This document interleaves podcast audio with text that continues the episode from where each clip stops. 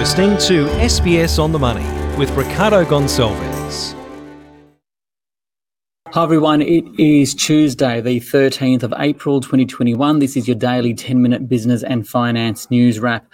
Later, business conditions are at record high levels, but first we'll talk about electricity prices because the ACCC says households in Australia's eastern and southern states have the potential to save a combined $900 million in electricity costs. The Consumer Watchdog says prices fell 9% since the middle of last year, which equates to an average annual household saving of about $126. So, for more on that, Anna Napoli spoke with Rod Sims, the chair of the ACCC. So, Rod, why have electricity prices fallen? Electricity prices have fallen because of the significant reduction in wholesale prices, that is, the cost of actually generating the electricity, that's gone down because there's been a, a flood of new generation coming into the market, essentially renewable generation. And because that's reduced the cost of generation, uh, then then the, the, the cost to consumers is coming down and $900 million of savings for consumers and small business, which is just great news. These reductions, the sort of 9% reduction, $900 million of savings for consumers, this is just the first instalment there's further reductions to come because the reduction in the cost of producing the electricity is so large it hasn't all yet flowed through to consumer price reductions. So more reductions are coming, and we're going to make sure that in addition to the roughly 9% reductions consumers are looking at now, we're going to make sure those get passed on, but future reductions as well. So there's a lot of good news for electricity consumers for once. So, Rod, how can consumers get the best deals? Well, we're doing two things at the ACCC. Firstly, we're checking that these price reductions are what they should be. And secondly, we're checking that the retailers make sure consumers get the benefit. The onus is under the legislation the government's giving us, given us, the onus is on the electricity retailers to make sure consumers get the benefit. Now, I always encourage uh, consumers to shop around because you can get better deals by doing that. But on this occasion, it's up to the electricity retailers to make sure that consumers get the benefit of these lower offers. And how will you uh, ensure that retailers are doing what they're meant to be doing in passing on the uh, price reductions? The legislation the government's given us is very powerful legislation. It has very large penalties.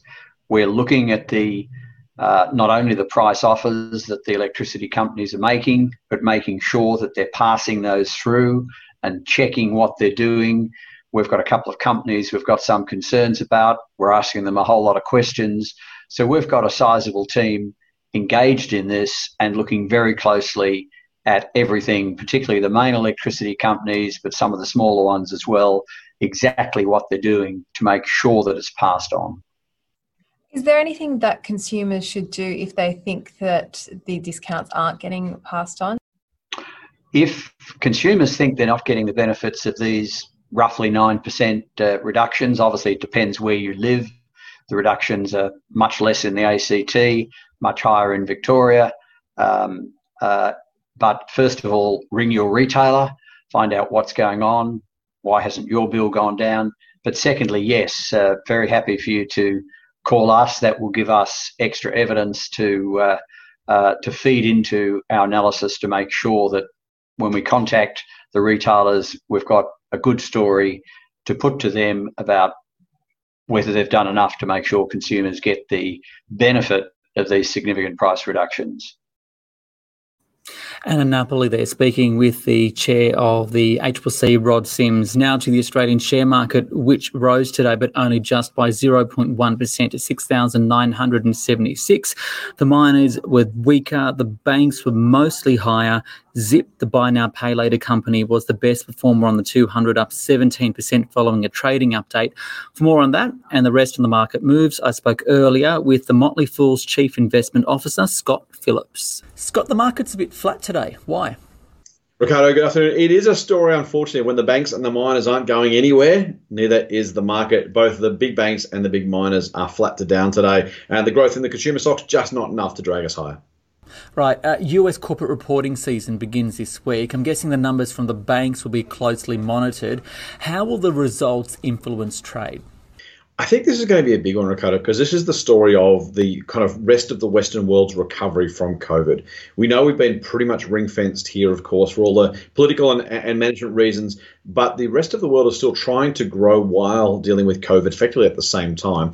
If the US companies can deliver decent earnings growth and those banks can keep their balance sheets reasonably clean, then we should be in good shape. If not, it might be pause for concern for Australia. And I guess uh, the biggest mover on the 200 today is buy now, pay later company Zip. Uh, with so much talk recently, especially at the beginning of the year, of a switch away from growth stocks like technology into value, what do you make of it when you see moves to this extent by Zip? Because Zip was up more than 10% at one stage today.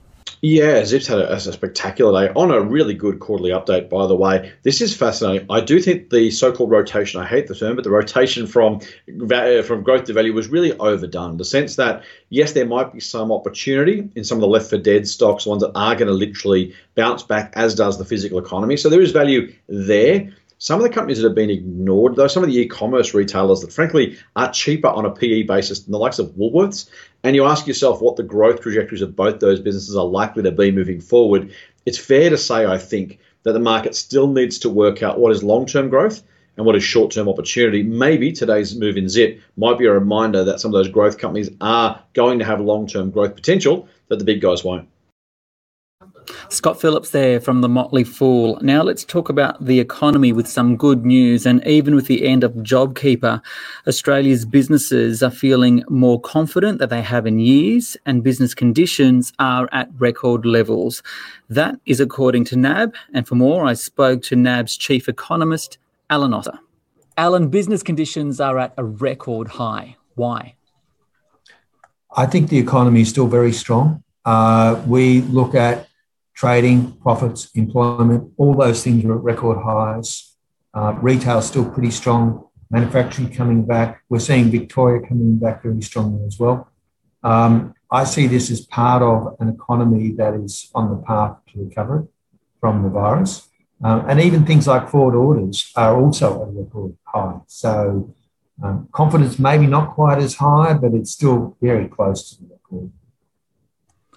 Does this all surprise you, especially the strength?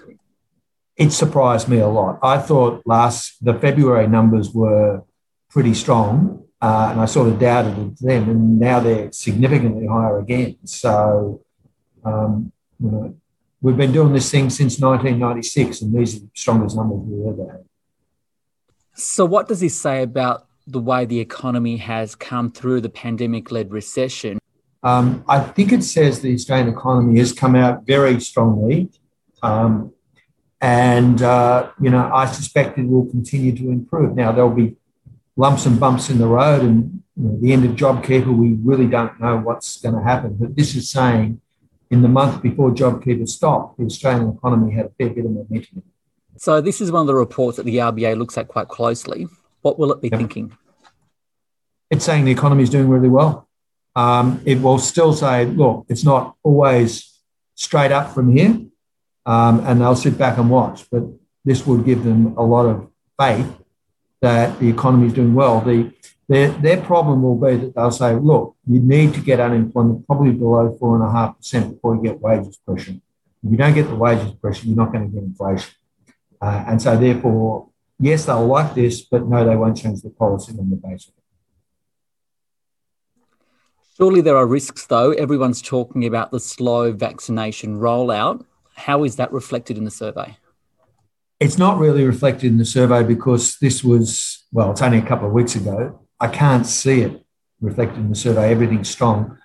I, when you look at what the slower vaccination might mean, it's hard to see at a macro level that it's going to essentially really hurt. And the reason for that is yes, it will hurt those exposed to international travel and education and all that sort of thing. But basically, in Australia, more people essentially go overseas than people come here.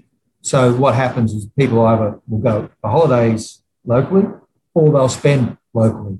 So you get a sort of a different pattern of growth, but I think overall, probably not a lot of uh, difference overall. And just finally, how does this report actually reflect some of the anecdotal stories we're seeing out there of small businesses, especially that aren't doing well, that have suffered during the pandemic, and then talk of potential insolvencies as we've come out of JobKeeper?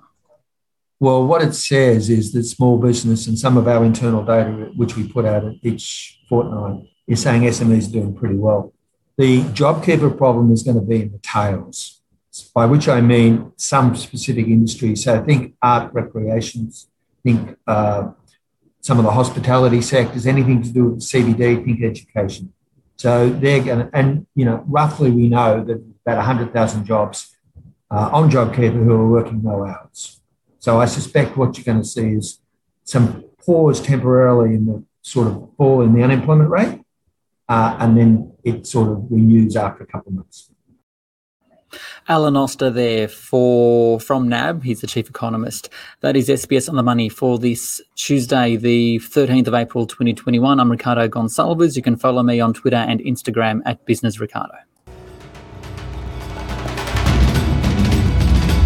This SBS on the Money podcast is provided for informational purposes only. The content on this podcast should not be understood as constituting advice or a recommendation.